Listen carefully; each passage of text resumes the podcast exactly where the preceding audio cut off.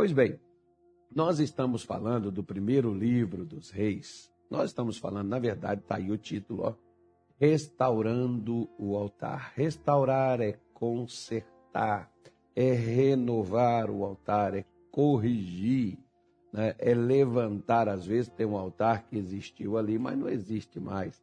Assim, por exemplo, no Monte Carmelo, que você adiante aqui, talvez lá para o final dos 21 dias, não, não, talvez na semana que vem você já comece a ouvir falar disso aqui. Você vai ver que existia um altar, mas esse altar estava derribado.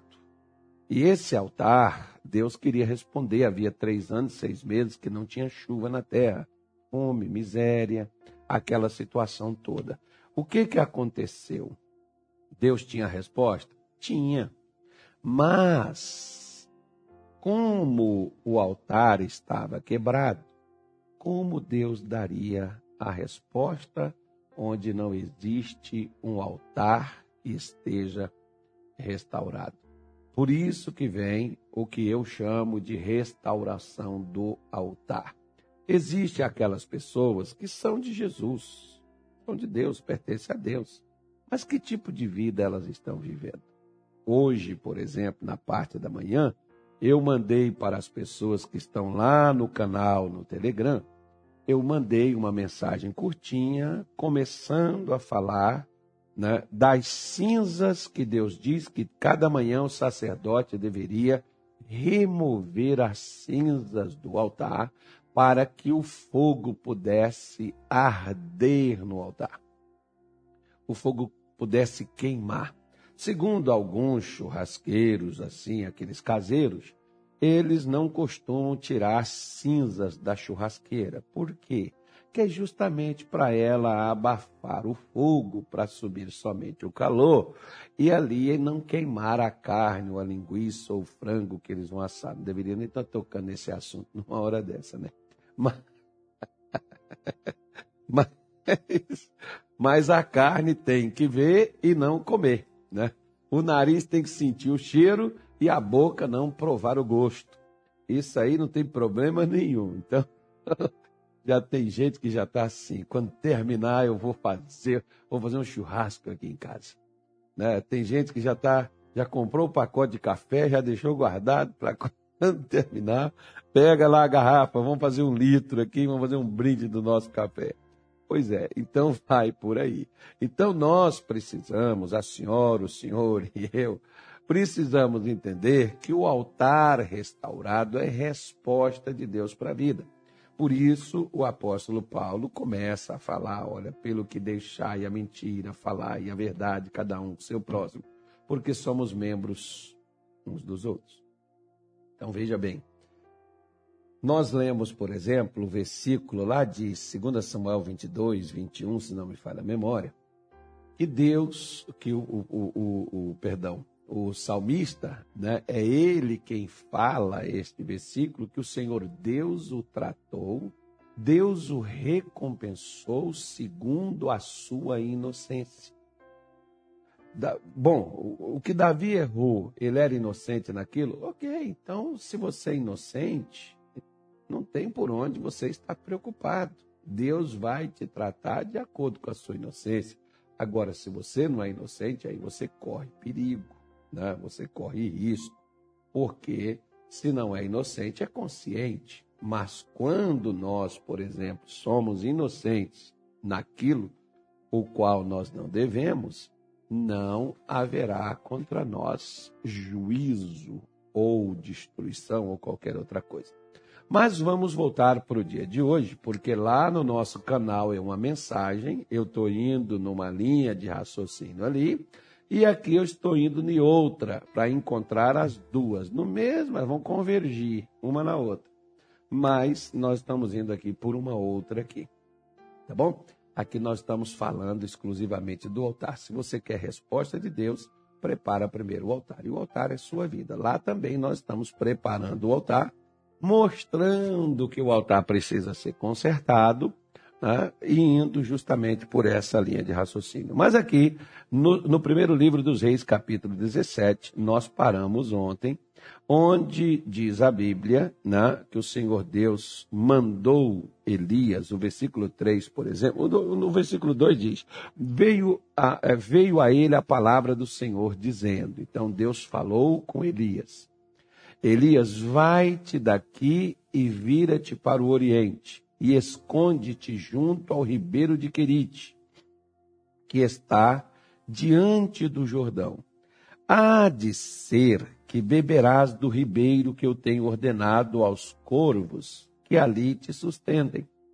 Foi, pois, e fez conforme a palavra do Senhor, porque foi e habitou junto ao ribeiro de Querite, que está diante do Jordão. E os corvos lhe traziam pão e carne pela manhã, como também pão e carne à noite, e bebia do ribeiro. E sucedeu que, passado dias, o ribeiro se secou, porque não tinha havido chuva na terra. Então vamos parar aqui. Nós falamos sobre três princípios e esses três princípios, nós mostramos que Deus, ele é um Deus de lugar. Ele não é, como sempre eu falo, eu converso com as pessoas aqui, digo assim: não fique alimentando rebeldia de pessoas. Ou, se você tem certeza né, que o que você vai fazer foi Deus que mandou, ok. Né? Vamos supor, por exemplo, que eu resolvo tomar uma decisão. Mas essa decisão que eu tomei é uma decisão minha, não algo que Deus me mandou fazer. Aí você vem me dar todo o apoio. O que, que você está me dando? Você está me dando apoio para me rebelar contra uma direção de Deus. Né? De que forma que você vai me dar esse apoio? Você não vai dizer assim, pastor, eu sou contigo, pastor, estou do seu lado. Não, você vai dizer assim, Deus é contigo onde quer que você for.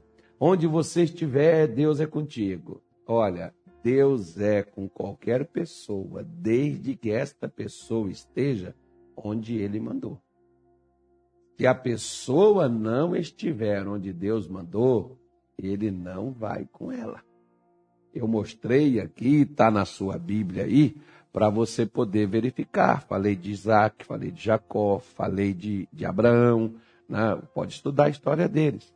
O próprio Davi tinha umas orações assim sensacionais, que ele dizia assim: Senhor, subo eu contra os filisteus, e Deus dizia: sobe. E ele dizia: O Senhor vai me dar vitória, e Deus disse: Eu vou entregar eles na tua mão, mas passa por aqui, rodeia por ali, vai por lá e pronto. Né? Então você vê que Davi aprendeu a seguir uma direção estabelecida por Deus. Além de Deus se ter o lugar onde ele se manifesta, o mundo é dele, a terra é dele? Sim, sem, sem dúvida nenhuma. Não estamos aqui questionando isso. Deus pode estar em qualquer lugar, pastor? Claro, não tem lugar nenhum que Deus não possa estar. Deus pode estar na igreja católica, pode estar num terreiro de, de, de Umbanda, pode estar numa igreja evangélica, pode estar na rua, pode estar na praça, pode estar no monte, pode estar no vale, pode estar no rio, pode estar na praia, pode qualquer lugar, não tem lugar nenhum que impeça Deus de estar. Aí vem a pergunta: em todo lugar que ele está, ele se manifesta? Aí é que já é complicado, né? Por que, que ele não se manifesta? Bom, o texto aqui está mostrando para gente. O texto aqui nos mostra esses três primeiros princípios, o texto nos mostra. E quando não mostra aqui onde nós estamos, o capítulo vai discorrer desse assunto e você vai entender quando a gente chegar lá no, no altar, né? se você não compreender antes. O meu conselho é que leia bastante todos os dias, releia, procure, fica, como diz a minha mãe, matutando aí na sua cabeça aí, tenta né, compreender que você vai entender muita coisa extraordinária nesse texto. Segunda coisa que nós falamos, que Deus é um Deus de nível. É. Então, ele ele é o Deus Altíssimo. Então ele está lá no topo, ele está lá em cima. E onde é que nós estamos? Às vezes nós estamos lá no chamado fundo do poço. Né? Então, nós vamos nos tornar igual a Deus? Bom, no seu poder, na sua soberania, não. Mas no conhecimento dele nós precisamos estarmos assim acima de nível. Para você poder entender o que eu quero te dizer. Suponhamos que você tenha feito uma faculdade, um nível superior, mas aí o pessoal cisma com você e você tem que voltar lá para o ensino fundamental. Você vai dizer: Eu já fiz isso. Isso aqui eu já sei, isso aqui da tal, você já tira de letra. É a mesma coisa que às vezes na igreja evangélica hoje tem pessoas que estão tá dentro da igreja há 30 anos e não conhece de Deus o que deveria conhecer. Alguns dizem assim, mas é que o meu pastor não prega. Ora, você tem uma Bíblia. Se o seu pastor não te ensina, o Espírito Santo quer ser o seu mestre, quer ser o seu professor. Eu tenho muitas coisas, não estou falando isso para me gabar de forma nenhuma, Deus sabe que não é. A maioria, 95% do que eu aprendi, eu aprendi sozinho, eu e Deus. Não foi ninguém pregando para mim, eu não tive pastor que chegasse aqui, chegasse comigo, até porque o primeiro pastor que eu tive que me ensinava mesmo foi durante muito pouco tempo, foi o pastor Luiz Fernando. Se eu quisesse, né? outro dia eu estava até brigando com ele aí, agora ele resolveu fazer, mas só tem que gravar mensagem, só tem que passar, enviar.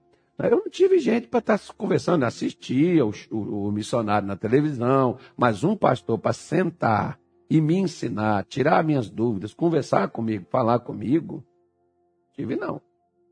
Né? Tive pastor que faz isso, faz aquilo, faz assim, faz assado, coisas que às vezes eu nem sabia fazer e que eu tinha que me virar para fazer aquilo. E saía do jeito que saía e pronto.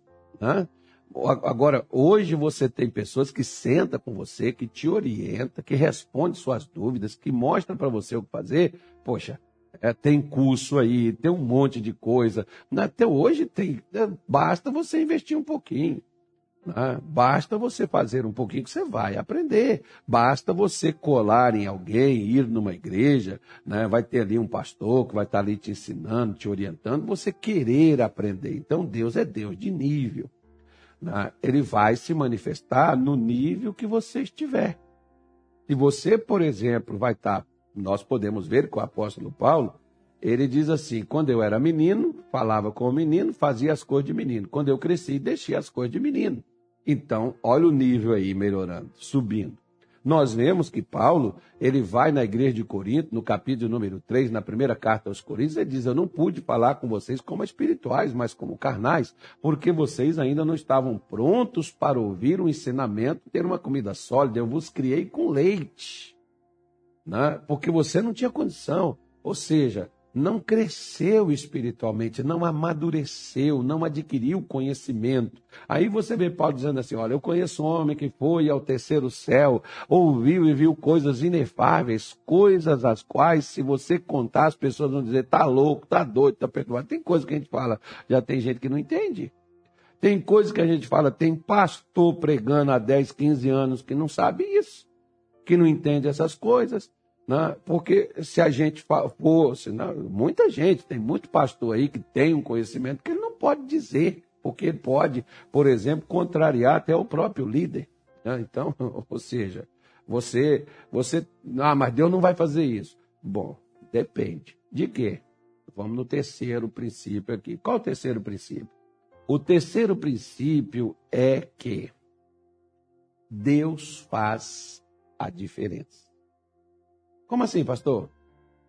Não, peraí, peraí. Peraí, vamos fazer o seguinte aqui, quer ver? Ó? Deixa eu pegar um versículo para você aqui, é, que falou o, o, o Espírito Santo de Deus falou isso lá, acho que foi no livro de Atos. Atos, o que, meu Deus? Deixa eu me lembrar aqui, se eu não me lembrar aqui de cabeça, né, eu vou citar para você o versículo. É, acho que foi Atos 4. Não, deixa, deixa, deixa eu ver se eu pego aqui essa, essa palavra aqui, que vai ficar mais fácil. Né, eu vou achar aqui essa pesquisa aqui, né, que ele diz assim, ó, Romanos 2,11 também diz, Atos 10, 34 também fala. Né? Então, é, Romanos 2,11 ele diz assim: Porque para com Deus não há acepção de pessoas. Então preste atenção.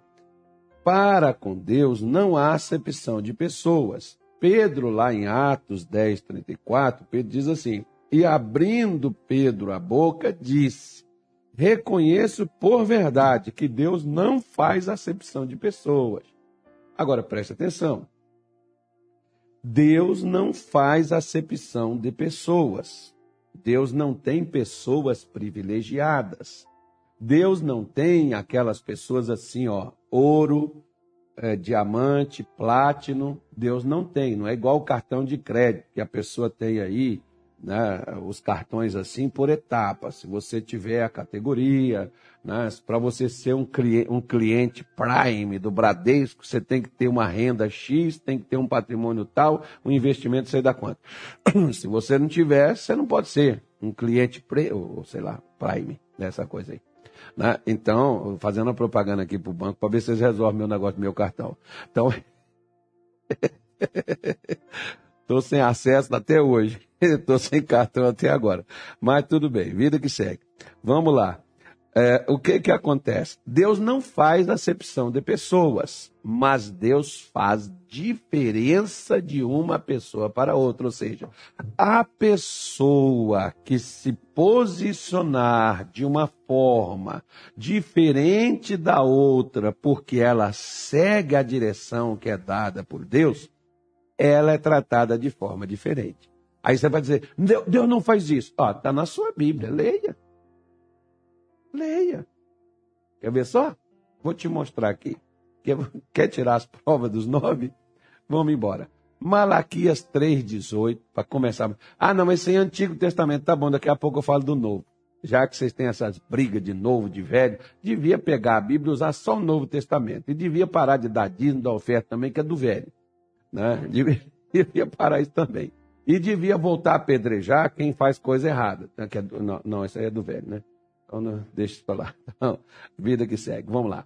Malaquias 3,18 diz assim: olha, então outra vez verei a diferença entre o justo e o ímpio, entre o que serve a Deus e o que não o serve. Malaquias está dizendo: existe uma diferença. Quem é o justo? O justo é a pessoa que vive da fé. Sendo, pois, justificados pela fé, temos paz com Deus, que é Romanos 5, versículo 1. Se você usa e vive da fé, você é justo. Você pode errar, pecar ou falhar, mas você se arrepende e volta, pede perdão e se conserta com Deus. O que, que nós estamos fazendo? Consertando o altar. Então, o que, que nós somos? Somos justos, porque nós estamos procurando aplicar da fé e viver da fé na nossa vida. Agora, quem é o ímpio? O ímpio é aquele que ouve, sabe, parece que é crente, mas não é. Sabe aquelas pessoas que gostam da Bíblia, amam os cultos na igreja, sabe aquelas pessoas que gostam dos louvores, canta, bota até dentro de casa no carro para cantar. Ele só não vive aquilo que ouve é aquilo que sabe. Esse é o ímpio. Não, pastor, ímpio é o cara que está lá fora no mundão. Não, dentro da igreja está cheio de ímpio. O nosso trabalho nos dias de hoje mais tem sido com os ímpios. Não é com, não é com os. Nós não estamos nem tempo de evangelizar os, os incrédulos, porque nós estamos cuidando dos ímpios, querendo converter os ímpios dentro da igreja. É, quase basicamente essa coisa aí que você está. Não só está desabafando, não estou falando uma realidade.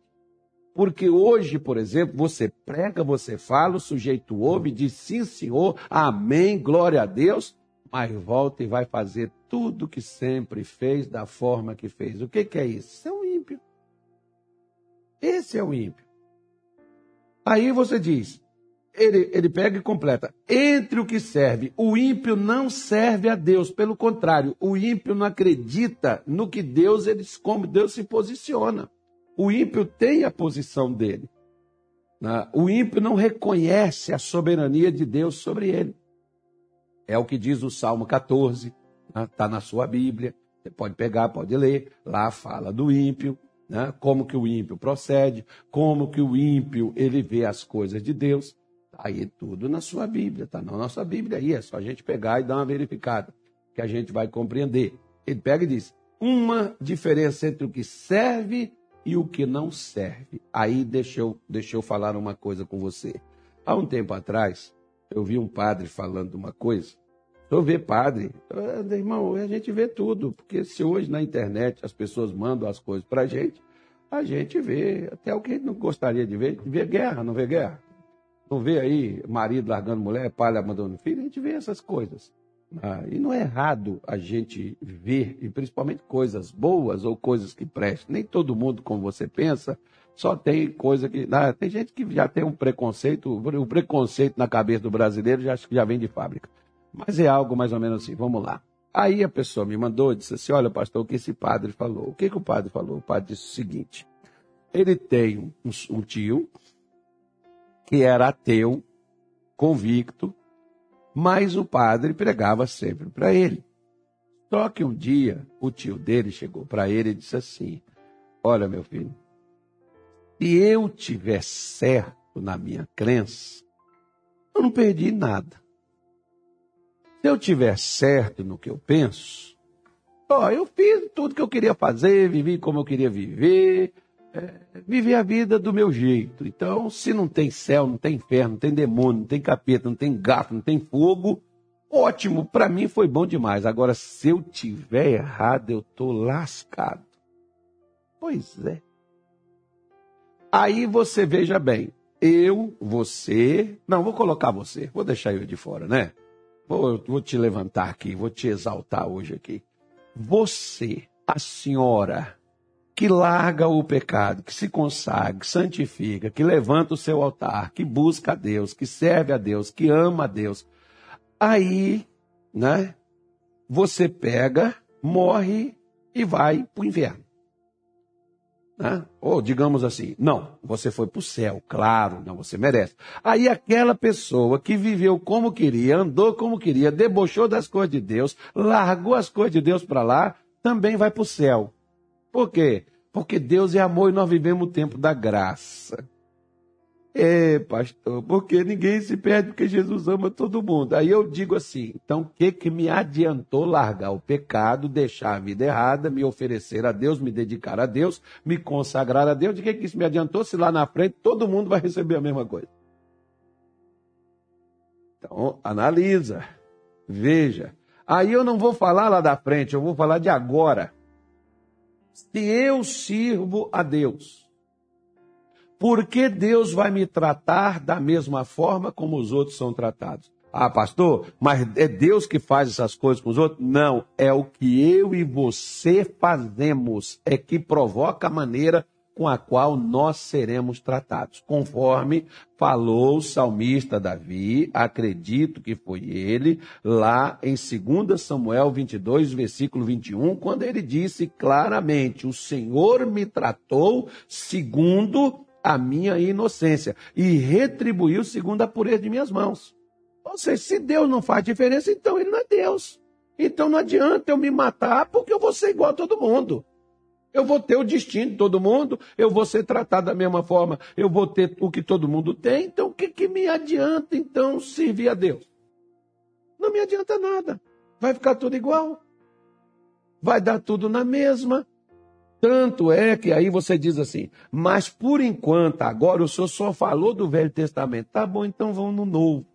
Vamos no Novo, não tem problema. Vão lá no novo para a gente poder ver, né? para tirar dúvidas aí dos incautos, dos infernautas. Vamos lá no novo, no capítulo 12, lá de João, Evangelho de João 12, o versículo de número 26. João diz assim, ó, João 12, versículo 26, João afirma assim.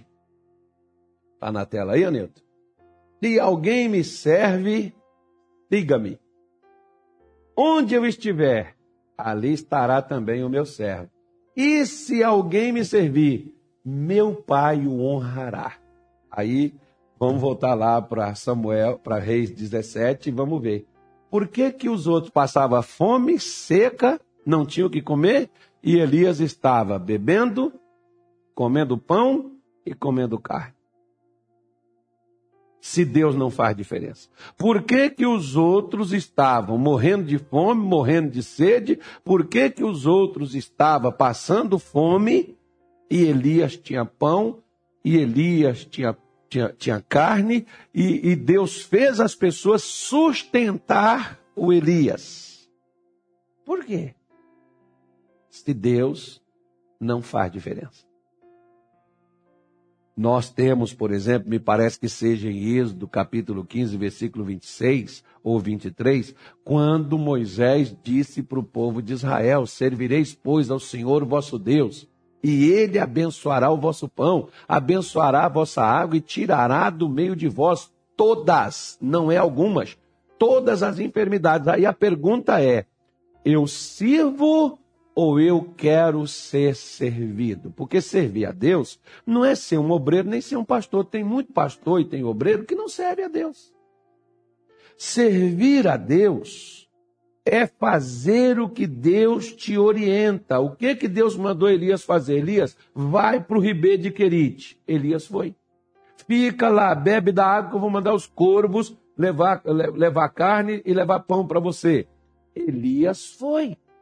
Como que você vai para um lugar praticamente isolado da sociedade e Deus vai fazer o pão ir lá com você? Não é melhor você estar no meio onde tem gente que se um comer os outros comem? Não era melhor de você arranjar comida assim? Você vai se isolar num canto e Deus vai te manter ali? Ou seja, por que, que Deus fez isso com Elias? Porque Elias serviu a Deus. Servir a Deus não é dizer sou servo de Deus, ter um cargo, uma função ou estar na igreja, dar dízimo da oferta. Porque tem gente que dá dízimo da oferta é mentiroso, é falso, é triputeador, enganador, né? maloqueiro, fala mal dos outros, critica todo mundo, cria confusão com todo mundo.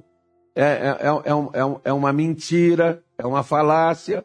Ou seja, por que que nós, por exemplo, nós, nós, aí vem a pergunta que as pessoas dizem, por que que Deus está me deixando passar por isso? Por que que Deus não me atende? Por que que Deus não me responde? Aí vem a pergunta, você tem servido ou você quer que ele põe tudo para você, que ele te dê tudo, que ele faça todas as coisas para você e você não faz nada, põe a viola no saco, fica igual o pecador faz, igual o pecador é, igual o ímpio é e quer que só porque você carrega a Bíblia, se batizou nas águas, é membro da igreja da graça ou porque você é pastor, prega o evangelho, missionário, profeta ou qualquer que seja o seu ofício, você quer ir onde você quer, fazer o que você quer e quer que Deus te supra, como diz a minha mãe, espere sentado, porque na Bíblia a gente não vê isso não. Mas a gente vê a diferença de homens de Deus sendo tratados de uma forma diferente dos outros. Mas por quê? Porque Deus escolheu, eles são soberanos. Não, porque essas pessoas serviram a Deus de uma forma que os outros não serviam, gente. Ora, como é que eu tenho a capacidade de resolver um problema que o outro não tem e o salário dele é igual ao meu? Não existe isso, existe? Você vai concordar comigo que não. Ah, aí você, por exemplo, vamos supor, você não sabe montar nem num jegue. Aí você quer ganhar o que ganha um piloto de um avião que conduz almas de um lado para o outro? Ah, aí é muita coisa. Não, não, mas é que eu também. Claro que você é gente. Mas se você não serve a Deus, não dá diferença da sua vida para a vida dos outros. Por que, que enquanto Elias comia carne, pão e bebia água, o povo Israel passava fome? Vai lá para você ver quem que estavam servindo. Vê por que, que hoje Deus não nos abençoa, por que, que hoje Deus não manda para nós socorro, não manda para nós suprimento, Deus não nos sustenta. Por quê? Porque Ele nos odeia? Não, porque nós não servimos. Nós fazemos o que nós queremos. Elias, Deus diz, vai para tal lugar, Elias ia. Faz isso. Olha aí o versículo. Ó. Fez conforme a palavra do Senhor. Desafio você. Faça conforme a palavra de Deus e veja se Deus não é Deus. O Salmo 34, versículo 8, Davi diz: provai e vede que o Senhor é bom. Você quer que ver se Deus é ou se Deus não é, se Deus faz, se Deus não faz diferença? Então, prove.